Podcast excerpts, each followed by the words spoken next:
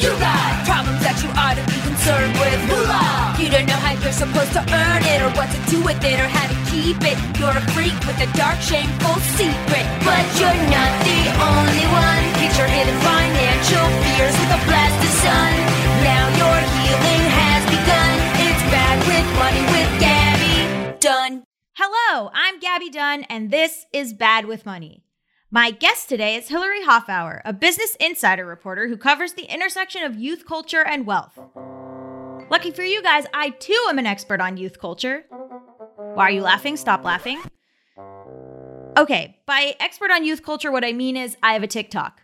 It's at Dabby Gun. Please go follow it. Although you all regularly roast me on there, so look, one time I said that the For You page was a timeline and everyone jumped on me for being a millennial. We've talked a lot on this show about what it means to study millennials and Gen Z, such as what Hillary does. Reporter and friend of the show, Nona Willis Aronowitz, came on Bad with Money way back to talk to us about how the terms for generations are often defined by the upper middle class and white members of that group. The media portrayals of millennials and Gen Z are not accurate, or at least they are not the only people in that generation. Like I've said in prior episodes, I've been thinking a lot about the long term effects of COVID on the economy which will then go on to be inherited by young people. For this interview, Hillary breaks down how these generations were affected by first the recession and then the pandemic. The idea has always been that those who can build wealth will. In fact, the American dream is predicated on the idea that anyone can build wealth, right? So, the goal of going to college, buying a house, getting job promotions, it's all to gather and hopefully maintain not just income, which is what you're paid at your job, or it can be passive income, but let's just use income to mean what you get from work here, but it's also to save, invest, and accrue long term wealth. And not everyone can do that. It's why so many more white people come from generational wealth than black people, because white people kept black families from owning property and building wealth for hundreds of years. You can have a higher income, but it means nothing if you're not working off the same foundation of family estates or grandpa's business, let's say, as your more privileged peers. It doesn't mean exactly nothing, but you're starting a little bit behind the people that do have access to these things. So, this episode is about building wealth. Is that even possible for anyone who isn't already wealthy? What are the differences between what young people are doing for stability now versus what our parents did? What does wealth even mean at this point? How can you define what is comfortable or financially healthy? The best way to begin, Hillary said, is to have a plan. Any plan. All right, Hillary, can you tell my audience who you are and what you do? I am a correspondent at Insider. I essentially write about money. I started covering personal finance about three years ago for Insider, and that slowly evolved into coverage of youth intersection and wealth, looking at millennials and increasingly Gen Z as they move into young adulthood, looking at these generations and their impact with the economy and how they deal with money and their financial behaviors. Yeah, so I found you through an article mm-hmm. that was about Gen Z repeating millennials' money problems. Can you talk a little bit about what that article was about? Yeah. So basically, when I am referring to Gen Z and millennials, I use the Pew Research Center's definition. So the oldest Gen Zer turns 24 this year and millennials turn ages 25 to 40. And I might be referring to the latter a bit throughout our talk for comparison's sake. Totally. Yeah. We'll mostly be focusing on the oldest Gen Z who is in college and already in the labor force rather than those who are in high school. Yeah, and we've talked a lot on this show about the work of this journalist named Nona Willis Aronowitz, who has talked about how classifying Gen Z and millennials usually mm-hmm. is classifying a certain class and race and gender and ability type of person. So normally we when we think of Gen Z and millennials, we are thinking of like young people living in cities or at college, mm-hmm. et cetera, et cetera. And we're not really thinking about younger people who are in low income situations or in other mm-hmm. parts of the country. So that is something that I like to preface also on this show, which is that generally when defining generations, we define it by a specific class group, middle class, upper class group. So that's my PSA. yeah, that's that's definitely great to point out, Gabby. And to that point, I do think that the pandemic has kind of exacerbated these socioeconomic gaps within both generations, which we'll probably get to a little bit later in our chat. So circling back to the article you mentioned that you found, to start out with, Gen Z has grown up reading stories about the economic plight of millennials and seeing how millennials were affected by the Great Recession and student loan debt. So this has already made them more practical and cautious with money. And now mm-hmm. they're finding themselves in a very similar position to that of older millennials a dozen years ago. This cohort of millennials graduated right into the Great Recession when mm-hmm. the unemployment rate was around 10%, according to data from the US Bureau of Labor. And so the class of 2020 now graduated into an equally, if not more, dismal job market with a 14.7% unemployment rate last May. So last April already, 27% of Gen Zers ages 16 to 24 were unemployed. A year later, that's currently now 11.1%. It's a big difference, but it's still pretty high. And again, for comparison's sake, that is higher than the overall unemployment rate of 10% during the Great Recession. So they've definitely been hit hardest in terms of the job market. Now, this is normal. Recessions typically hit younger workers hardest in the short term, as we saw with the older millennials before Gen Z. But you also have to consider the uniqueness of a recession caused by a global health crisis. Mm-hmm. The service industry was slammed and a lot of younger workers those in college and high school particularly work in the service industry as part-time jobs. So mm-hmm. this is also a factor coming into play that we didn't see during the Great Recession. And it's also worth noting in terms of how pandemic is creating these new economic woes for Gen Z that are starting to set them on a path similar to millennials is that in this case, the first two stimulus checks only went to those who weren't claimed as dependents on someone's taxes. So that means that Gen Z who are in college, who have these part-time jobs to help fund their education, likely didn't get a check. Now the third stimulus check does include dependents over age 16, but it went to the parent or caregiver, not the dependent themselves. So even though the government has been providing economic relief for millions of Americans, some of Gen Z likely didn't get a check, compounding the burdens that they're currently facing. Oh boy. So yeah. we so that answers my question why is Gen Z starting behind the eight ball but let's get more specific about it. So yeah. so how do you define wealth and how do you define building wealth? That's a good question. So wealth is different from earnings. You can have mm-hmm. high earnings, but you cannot have enough wealth because you're in debt. So, you know, technically wealth is having enough money or assets to live life comfortably. And building wealth is the act of saving or acquiring assets to get there. But that said, everyone has different definitions of what it means to be wealthy. And that's why I go back to this sense of comfort and financial stability.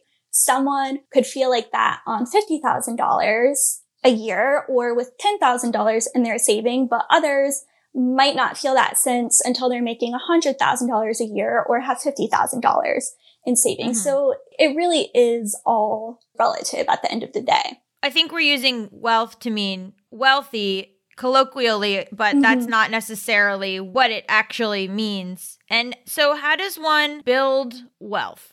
Building wealth means to acquiring like this sense of, of financial success and being, I guess, maybe financially healthy is more of a better term than financial success, considering, as I said, that it is defined differently by everyone.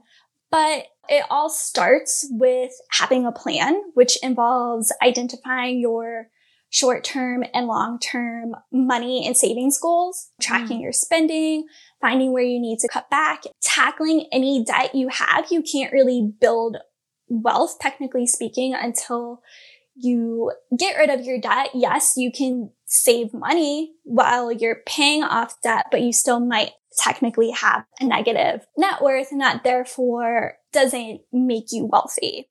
So general rule of thumb, tucking away 20% of your take home pay a month and building an emergency account that will cover at least three months of expenses.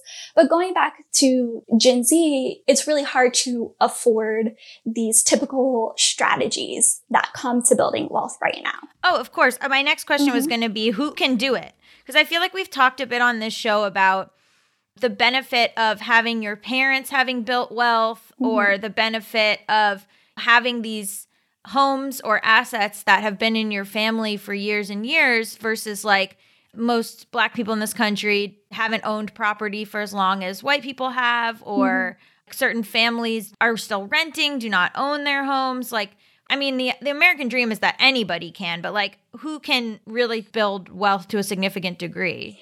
Yeah, so I think this goes back to your PSA earlier of who we think of when we speak of Gen Z and millennials and, you know, it ties in to the gap that I mentioned that these socioeconomic gaps that the pandemic has exacerbated. You know, I want to touch on millennials quickly for an example here. We all know the tale of the economic plight of millennials. They riddled with student debt. They can't afford home ownership. As I mentioned earlier, they are still playing financial catch up from the Great Recession. But not everyone falls into this. So what we've seen is an intensified wealth gap during the pandemic in which there is a cohort of millennials who are doing fine. They have been recovering well. This is the people who have kept their jobs during the pandemic. So they've been able to finally tuck away discretionary spending that otherwise wouldn't have existed outside of an economic lockdown and finally been able to save some money when interest rates for homes finally dropped to a historic low. They finally were able to start snapping up home. So this is kind of the cohort that you're looking at that can build wealth. Mm-hmm. Meanwhile, lower income millennials are really struggling and especially those who are parents. Women have had to drop out of the labor force to take care of their children at home because the caregiving options weren't open during the pandemic. And so to that point, they've also been picking up more chores at home. And it's kind of starting to reverse any equality we've made in these gender roles. Dropping out of the labor force, you know, that's income loss right there. So it's really like widen this gap in building wealth. And I think that it's safe to say that for the oldest Gen Z, we are probably seeing a growing gap there too. I don't think it's quite as pronounced because they're not as old as millennials, but I think that the pandemic is really like creating this wealth gap for this emerging adult generation right out of the get go. That's even wider than in the past? Yes. So, how does one maintain wealth? Because when you're talking about building wealth, you're talking about mm-hmm. saving, you're talking about purchasing property, you're talking about investing maybe? Like what what is what does this mean to maintain wealth? So, I think that the key to maintaining wealth is to not fall victim to lifestyle creep. Ooh, what's lifestyle creep? Great question, Gabby. So lifestyle creep is when you increase your discretionary spending as your income increases. So for example, say you jump from a $60,000 salary a year to a $75,000 salary a year. And I'm, I'm using that raise example because I think 75 has been the marker in studies mm-hmm. for financial happiness typically. So if you've been saving 20% of your salary a month at $60,000 and you've dedicated, say, 500 to discretionary spending. But once you get that raise, if you increase your discretionary spending from 500 to 800, you're upgrading your lifestyle in a sense to match this raise when what you should be doing is increasing your savings or taking it as a next step in your investing strategy to use the difference in your raise to put it towards these more short term and long term money goals. Yeah, that's something that I have fallen victim to as mm-hmm. well because you you just don't have any concept of what you're supposed to do. Mm-hmm. Like once you see the idea of upgrading and once you have money sort of moving to a different place or going out more pre pandemic or whatever, when it's hard to feel like, okay, I made more money, but I should keep doing what I'm doing. Yeah, definitely agree with that. And I too have fallen victim to lifestyle creep. It's hard not to. And I think younger generations have a treat yourself mentality. And I agree with that to an extent, but in moderation. And I think that this is why it goes back to what I was saying earlier when it comes to wealth building. You always need to start with a plan and tracking what you're spending and where you can cut back or or add to your savings. Yeah, let's not think of it as yeah. cutting back. Let's think of it as adding to one's savings. So like if I yes. cancel my Disney Plus account, I can yes. put that somewhere else. I won't, but but I could. exactly. So I think a lot of it comes from learning what things go into building wealth. There was a part of an article you wrote that was like millennials aren't behind, they're just creating a new normal. You know, the idea is like, oh, they're behind because they don't own property, they're behind because they're not spending on the same things that boomers did or Gen X did. Can you explain that? What does that mean?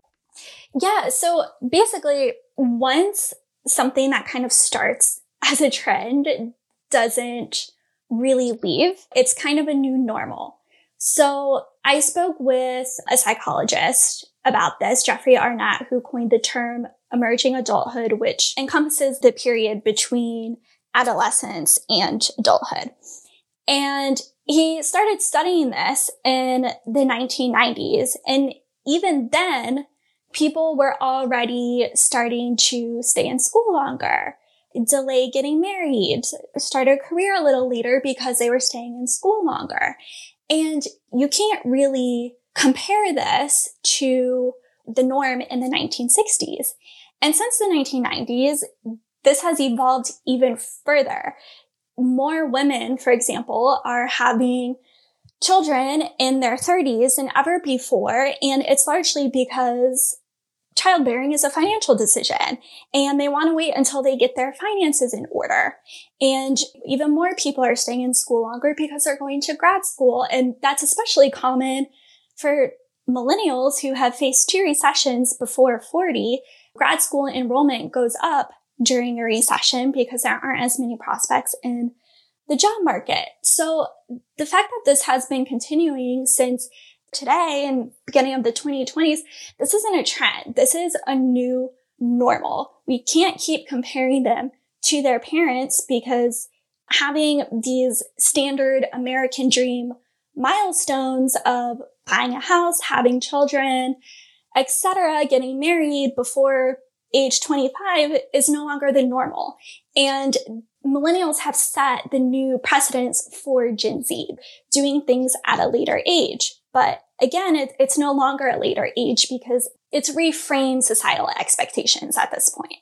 Yeah, like don't think of yourself as behind on life when this is actually the standard now. Exactly. And you shouldn't compare yourself to what Gen X or what the boomers have done because largely for millennials and Gen Z, this will just be the timeline. Exactly. People of a certain class. Yes. Can we talk about housing as wealth building? Yes. How does that work and what does that mean? And also, what has changed for using a house in that way? So, I've been thinking a lot about the housing versus renting debate lately. So, housing has typically been one of the key aspects to building wealth. And people who have studied everyday millionaires have found that one of the key ways to building wealth is living in a house that is way below what you can afford. And it comes into the term of being house poor. When someone gets a house for the exact mortgage that they were qualified for, and then they can't really afford anything else because they're spending their max out on that house. So Oh. if you yeah, so if you do buy a house, you should get one for less than the, the monthly mortgage you are qualified for because that will free up more of your income to put into other savings or investments or retirement accounts. Now, the thing about buying a house is over time, that house increases in value. So naturally speaking, you should reap a profit off of selling it. And, you know, that becomes your investment. But there are some things that people don't necessarily take into consideration when buying a house. For one, there's a lot of maintenance costs and upkeep that you don't have to pay for when you're renting. So Mhm. if you add things up like that and just all these extra costs over time, your profit in the long run might be smaller than what you were originally anticipating. And now this isn't to say that buying a house is a bad investment. It is obviously a case by case decision. But I think that over time, like millennials have gotten a bad rap for renting forever not being able to buy a house. But some millennials actually prefer to rent forever because they feel skeptical of buying a house, that it's not a worthy investment, but they're also very affected by the Great Recession. So it's made them pretty risk averse when it comes to using that as a tool for wealth building. The idea used to be like you live there and you raise your family there. But I think millennials I think I think like when we're talking about a specific subset of Gen Z and millennials, they were pre-pandemic living in cities where, you know, I know in Los Angeles you really can't get a house for less Mhm. than like a million and that's pushing it. And so like getting a place outside of the city and having a longer commute and all that did factor in for people. But now, like a bunch of my friends moved out to the sticks and, uh, and could afford a place there, which is also complicated because I'm sure it, it creates rising housing costs for the rural people that already lived there. But I do wonder how much it has changed in terms of where people are buying homes and how they're they're viewing them. Hmm Yeah, the pandemic has definitely accelerated millennial families moving out of cities to the suburbs. And buying houses? Are they buying houses? Yes, they are buying houses. So I do think it's to your point, it will be really interesting to see what the effect of this will be on the more rural areas or not even rural areas, but these kind of, you know, you have like your superstar cities like San Francisco, LA, and New York, these cities that kind of it's where the jobs are. They they Mhm. gobble up all the job gains. And now, especially coupled with the era of remote work, these people who are moving more to the suburbs or to other cities like Austin or Miami, which are big cities in their own right, but not quite as as many jobs as San Francisco Mm-hmm. or New York, it'll be interesting to see how it kind of shapes these these mid-level cities and the surrounding suburbs there as well. Yeah. I think also you would think, oh, well, I'm never home. Why would I buy a place? All this stuff. And then now, Mhm. to me at least, I'm like, I gotta, I gotta buy a place out in the woods in case the rev comes, which it already had. So, one thing that you write about that I found interesting is about wealthier people and sort of holding them accountable for what they need to spend on or do to keep the economy afloat. Can you speak to that a little bit? This is in part related to the K shaped recovery that we're seeing following the coronavirus recession, in which those at the top are doing just fine, while those who have been hit by job loss continuously been struggling. It's getting better for those who are doing better and has gotten worse for those who are doing worse.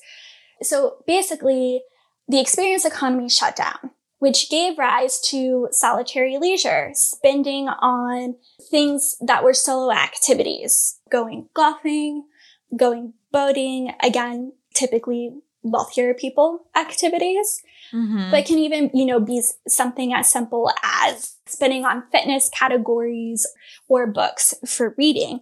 But this solitary leisure spending wasn't enough to close the gap that was created in the economy once service industry shut down.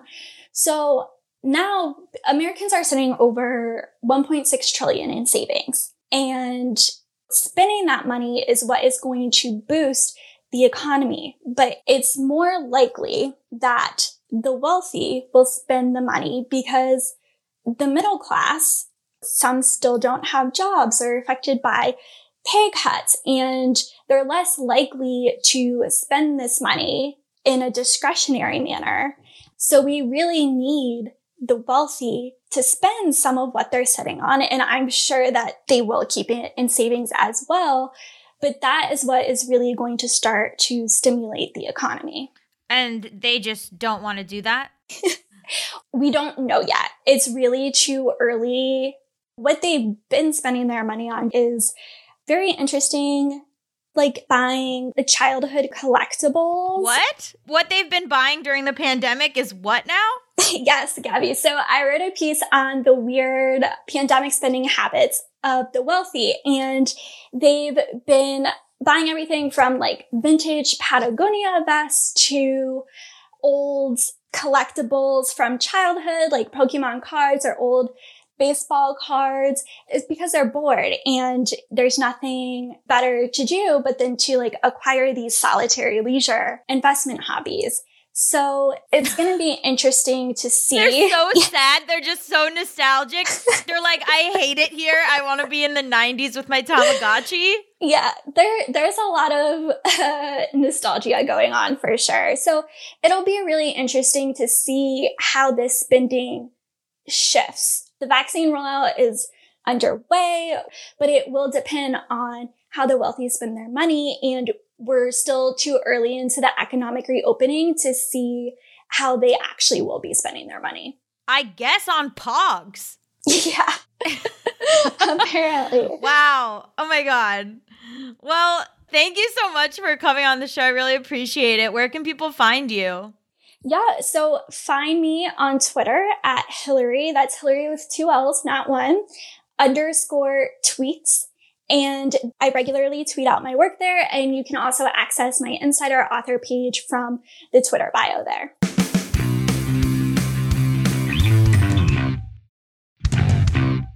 Hello! Welcome to Dear Gabby, the segment at the end of the show where we read your reviews and emails or listen to your voicemails. Okay, so here's an email we got, a lovely email. Chaos and Goals. Gabby, I hope life is treating you and Allison well despite all the negativity affecting the broader society and tenor of most conversations. Allison is Allison Raskin, who I do my other podcast with called Just Between Us. I listened to the first episode of your new season of Bad with Money, and I'm glad you're back in action. I did actually meet you and Allison once when you were in Chicago doing your book tour in 2019. That's right, we have two books out. One is called Please Send Help, and one is called I Hate Everyone But You. I've done book tours, so no big deal. I'm sorry to say I was a little more bashful than I personally expected to feel, but you were both kind and polite despite my shyness. Oh. Despite all the things afflicting the world at this moment, I thought it'd be nice to share some encouragement from my personal experience so that maybe others could learn that nothing can stop a focused and driven individual in accomplishing their goals. During 2020, I'm happy to say that in the midst of a chaotic year, I was able to get accepted into my teaching program at my current college and also was accepted to their master's program as well. Nice. I'm happy to say that after a year and a half of hard study and getting my I assume they mean butt, but they they asterisked it out. Together, I'm already finishing my teacher's license and my master's this summer as well. I also was able to get hired to teach at a school for the fall, along with buying a house, which I close on next month. Wait, what? Oh my God. These goals were possible to accomplish through the support I have from my family and friends who were with me and offering encouragement along the way as I knocked down each of my goals for last year and this year. Well, can you come organize my life? If anyone can get anything from my email, I hope that they would be able to understand that despite the big picture around the world being somewhat bleak, a person can set goals that apply to them exclusively and tune out everything else that is happening by focusing on their own development and growth. Damn. Reading, school, writing, hobbies, or anything else that can keep someone distracted from the madness around them is a positive and leads to excellent results. I hope yourself, Allison, and the audience are each setting their own goals for the year and tackling them with enthusiasm and determination. Congrats on getting your show back up again. I hope you'll keep going strong for another seven seasons. Very respectfully, Aaron Bonagovsky. I love that email, but we do have to take into account what is going on in the world, and we do have to use a little bit to a lot of our energy to help other people. But I understand what Aaron's saying. If you have specific goals that you want to accomplish, I don't think it hurts to focus up. But if you're also just super overwhelmed by everything going on, or it changed your priorities where now you want to do more work in the broader sphere, I don't think that's bad either.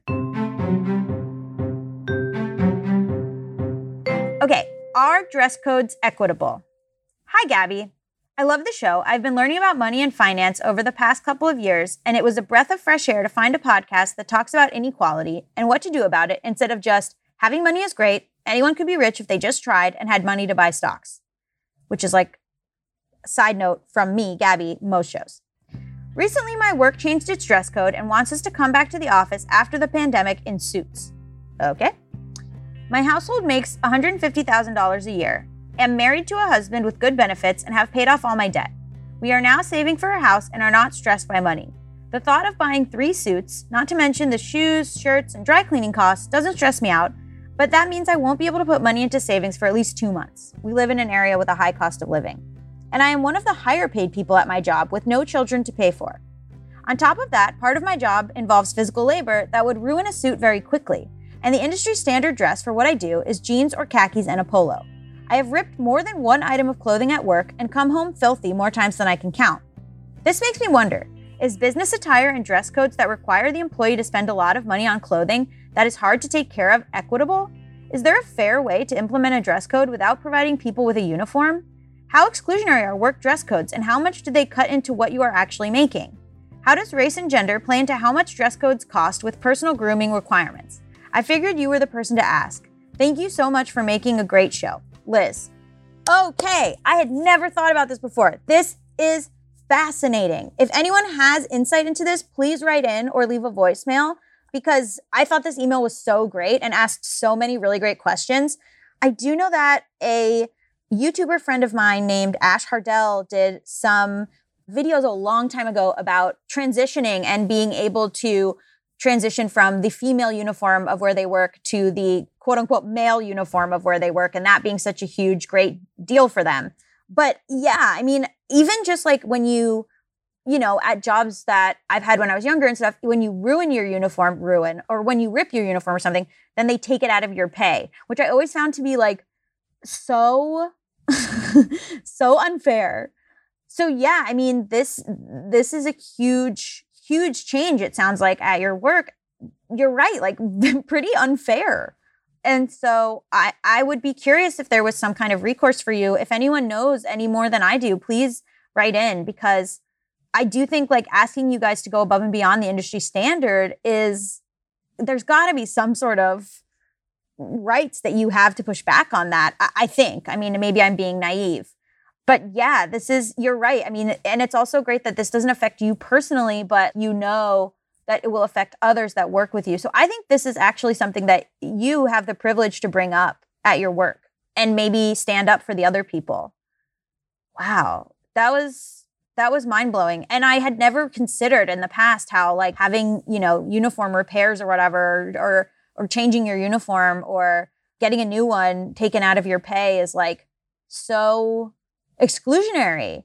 I've been reading a lot about the unhoused community in light of COVID and a lot of them are unable to even interview for jobs or get jobs that they are qualified for that they would need to get housed because they don't have the proper clothes even though they would be a great employee. So if you know more about this or you're a lawyer or you work in fair labor and this is something that comes up for you a lot, please, please write in. Thank you to everyone who wrote in. I really appreciate it. You can also send an email to gabbyisbadwithmoney at gmail.com. And uh, guys, don't be scared of the phone. Give me a call, 844 474 4040. Done.